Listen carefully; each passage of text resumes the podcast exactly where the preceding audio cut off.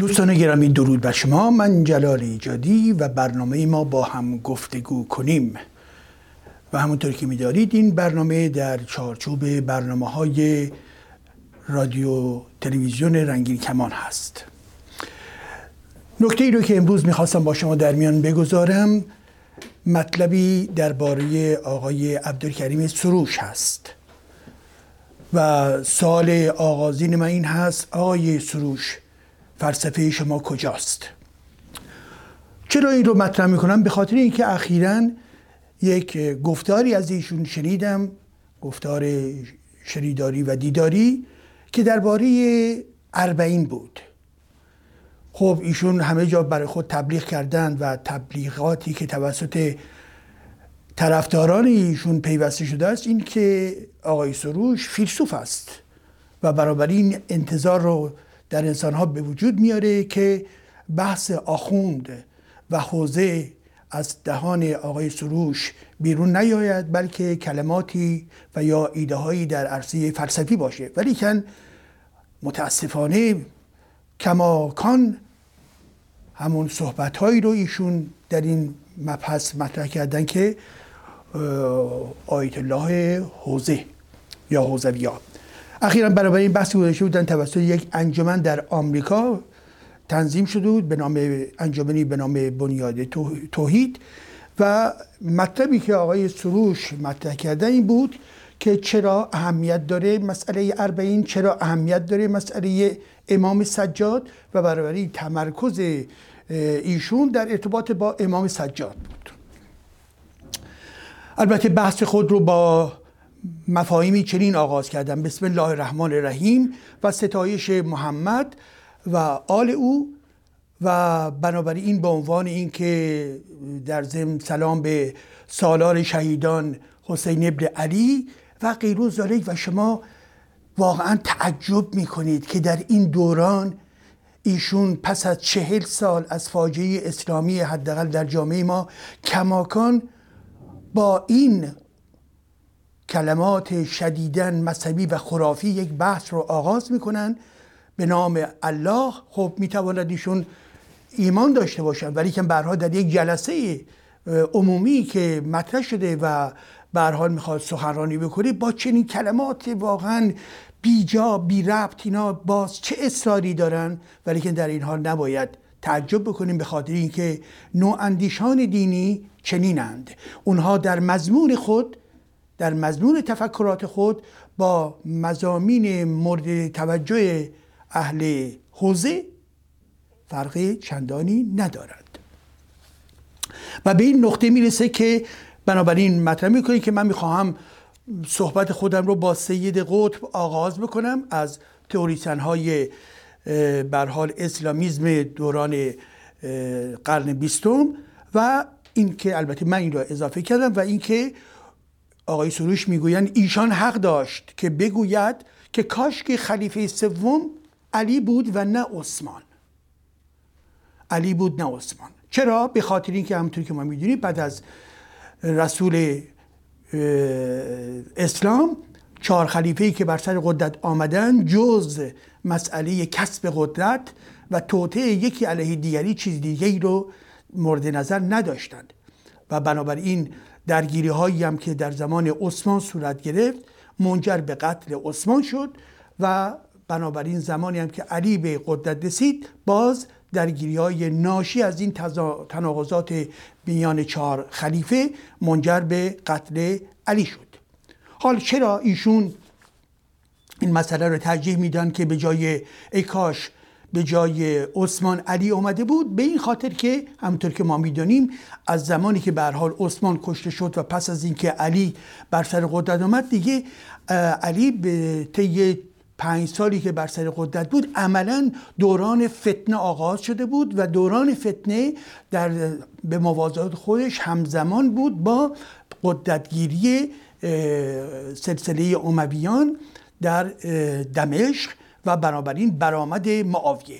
و ایشون یک به اصطلاح احساسی این رو داشت که چه بسا خوب می بود که از همون ابتدا علی به قدرت می رسید و بنابراین به این ترتیب قدرت از دست علی ربوده نمی شد و به دست معاویه انتقال پیدا نمی کرد.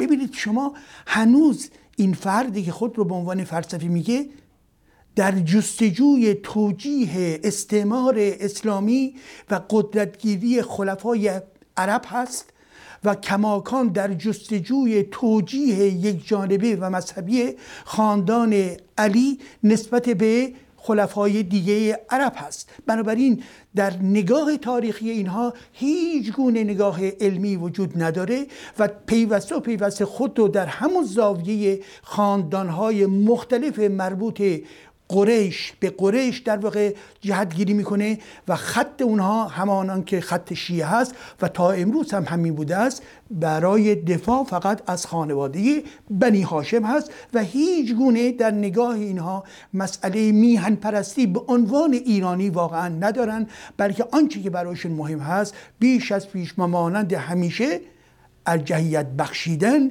به داستان‌ها و افسانه‌ها و خرافه‌های مربوط به شیعگری و خاندان امامان است. و پس از اون مطرح می‌کنن که بله معاویه به هر حال نفی وحی رو می‌کرد و عملاً کاری به اسلام آنچنانی نداشت و پس از اون نیز افرادی که به سر قدرت آمدن و از جمله یزید پسرش، اونها کسانی بودن که عملا نفی نفی وحی میکردن، نفی ولایت رو میکردن و برای اونها مسئله قدرت مهم بود. گویا برای دیگران مسئله قدرت مطرح نبود و فقط این خاندان امویه در ارتباط با مسئله قدرت آنچه که مورد توجهشون بود همین گرفتن و کسب قدرت و حفظ قدرت بود. و بعد اضافه میکنه که آقای سروش که بله به هر حال اینها زمانی که جنگ شد و امام حسین شیعیان به این ترتیب کشته شد و در لحظه‌ای هستش که زینب خواهرش و سجاد امام سجاد عملاً اسیر شده بودن و به دنبال این اسارت اینها رو از اون نقطه به اصطلاح کوفه و کربلا به سمت دمشق جهت میدن، هدایت میکنن و اینها با سرهای افراد کشته شده بر سر چه بسا نیزه ها به این سمت حرکت میکنن. دوستان من، چه عقل سالمی این همه خزعبلات رو میتواند گوش بکنه و و صدای اعتراض بلند نکنه؟ این ماجراها چیز یعنی که از نقطه کربلا تا دمشق اینها با سرهای سر نیزه حرکت کردند و میرسن به دمشق که چیکار بکنن که اونجا در واقع در دربار دمشق به اصطلاح مورد به اصطلاح خلفای دمشق اونها رو مجدداً به گفته آقای سروش مورد شکنجه و مورد بد آزاری و غیر آزاری قرار بدن. و فراتر از این آقای سروش مطرح میکنه با چه نگاه غمناکی و اون که میگویند بله و در زمانی که به یزید رسیدند یزید شراب می نوشید و موسیقی به پا می کرد شراب می نوشید و موسیقی به پا می کرد در حضور خاندان علی. من نمیخواهم وقت شما رو در این زمینه ها بگیرم، فقط میخوام چند مورد از صحبت های واقعا عجیب و غریب و خزعبلاتی که آقای سروش مطرح میکنن فقط خدمتون بیان بکنن و میرسه به این که بله مسئله امام سجاد امام سجاد کیست؟ دوستان من، امام سجاد به اصطلاح چهارمین امام شیعه چه کسیست؟ یک شخصیت موهوم، چه کسیست؟ فاقد هر گونه هنر، چه کسیست؟ فاقد هر گونه علم، چه کسیست؟ خواهان احتمالاً به قدرت گرفتن در دامان پدرش و برای قبیله خودش. حال آقای سروش دل می سوزاند امام سجادش که چه شده است که بله امام سجاد پس از مرگ حسینشون سی و پنج سال در کربلا زندگی کردند و ایشون امام سجاد یکی از شخصیت‌های برجسته شیعیان بوده و هست. چرا؟ به خاطر اینکه کتابی منتشر شده از ایشون یا به هر حال ساختن، البته همه این اسناد اسناد ساختگی هستن همونطور که ما می‌دانیم، که از ایشون کتابی باقی مانده به نام صحیفه سجادیه. صحیفه سجادیه چیست؟ این صحیفه در برگیرنده پنجاه و هفت دعا هست.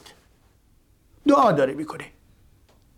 از اونجایی که بر اساس گفته ایشون آقای سجاد دیگه دستش به قدرت نمی‌رسید و اینا، رفتن به طرف مکه و در مکه دوران در واقع تقیه رو آغاز کردند، یعنی اینکه دیگه حرف نزنه، به خاطر اینکه قدرت در دست خلفای اموی افتاده بود و از اونجایی که در واقع نه اقدام سیاسی میکرد، نه حتی اقدامهای در زمینه مسائل مسائل مربوط به امامیه، فقط گاه به گاهی عناصری رو در خدمت خودش میپذیرفت و به خصوص در این دوران دعا نوشت. پنجاه و هفت دعا.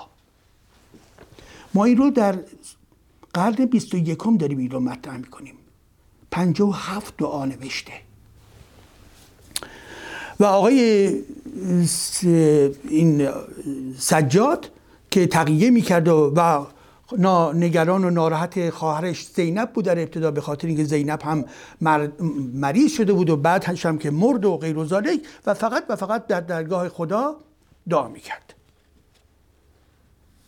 و نکته آخرش این که آقای سروش با غمگساری بسیار شدید و بالا مطرح میکنه که او کسی بود، سجاد کسی بود که بر پیشانیش پینه بسته شده بود به خاطر نمازی که برای الله میخوند. او کسی بود که از افراد پرتقوای در جهان بود. او کسی بود که دارای اخلاق برتر بود و کسی بود که گرد گناه بر دامنش ننشسته بود. این رو یه آخوند حوزه نمیگه، این رو آقای سروش داره برای شما مطرح میکنه. و در آخر مطرح این چنین مطرح میکنه، میگه بله البته دعاهای ایشون دعاهای سیاسی نیست، ولی بسیار با ارزش هست و این دعا دعای ندبه و بیان این هست که حضرت امام دوازدهم شیعیان به نحوی در روزی ظهور کنه. و در آخر میگه دعای صحیفه اون دعایی است که متعلق به جمعه هاست، که متعلق به همه است و متعلق به دلهای شکسته است، و میدانم که این دعا دعای تقدیری هست.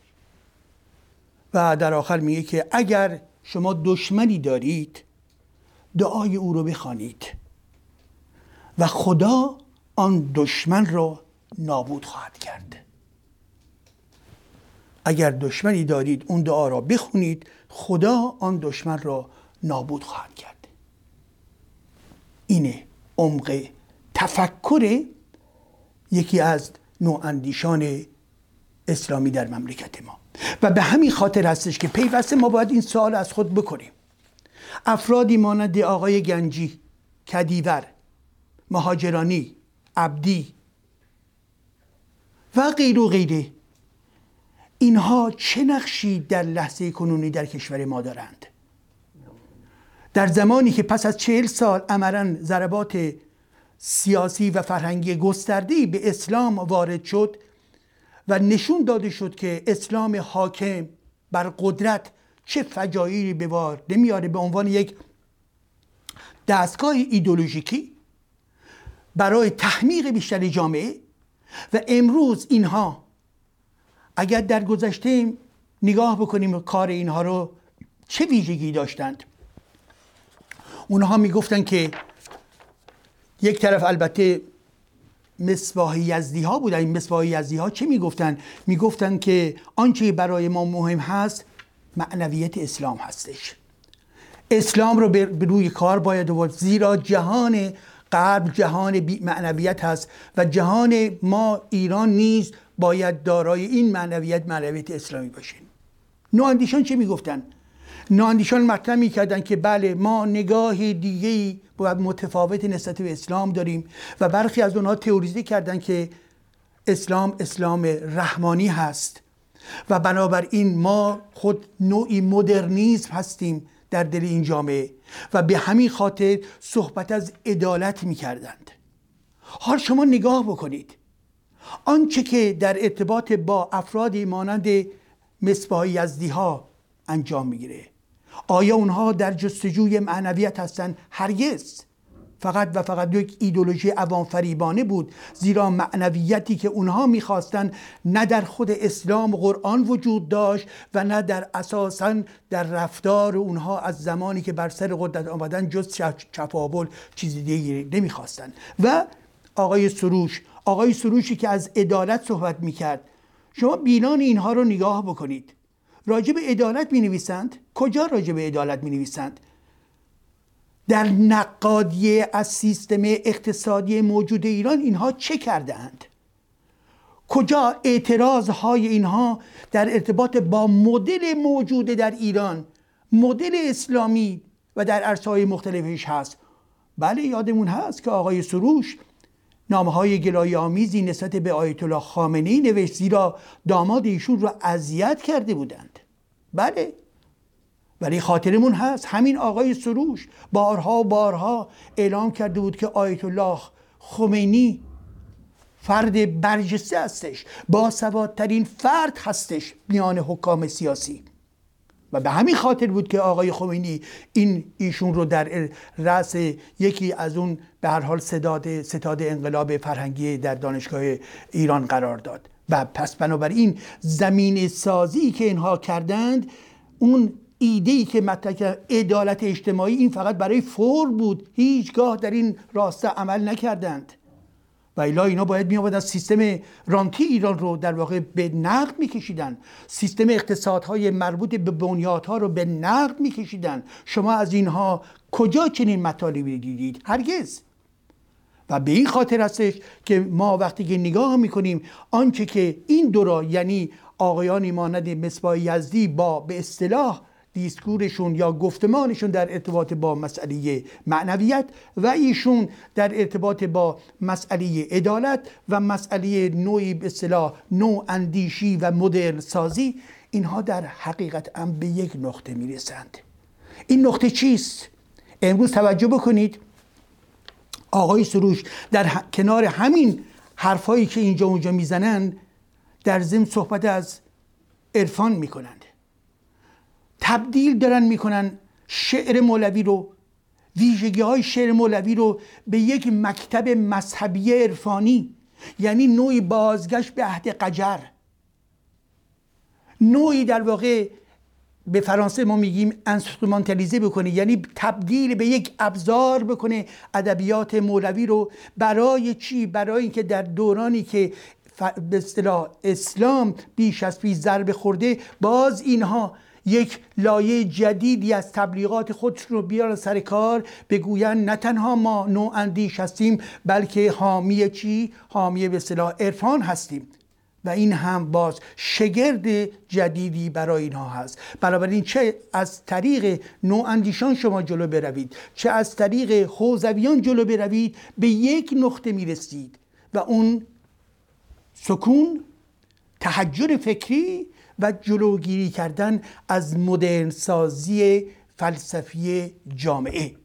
و به این خاطر هست که ما وظیفه ممتد و مکرر داریم که نه تنها نسبت به آخوندها که حساب اونا کاملا روشن هست، ولی بخشی از جامعه ما کماکان زیر تأثیر نواندیشان قرار داره. و وقتی که ما نگاه میکنیم که اینها چه کسانی هستند، چه بار مثبتی برای جامعه میارن و میتونیم و متوجه میشیم که اینها کماکان باز تولید همون ایدئولوژی کهنه رو میکنن و بنابراین این ایدئولوژی کهنه جز به زیان خردگرایی در جامعه ما هیچ حاصل دیگه ای نداره. نو اندیش طرفدار نو اندیشی نیست، نو اندیش دینی طرفدار روشنگری نیست، نو اندیش دینی طرفدار ظلمت گرایی در جامعه ما هست. آفتاب.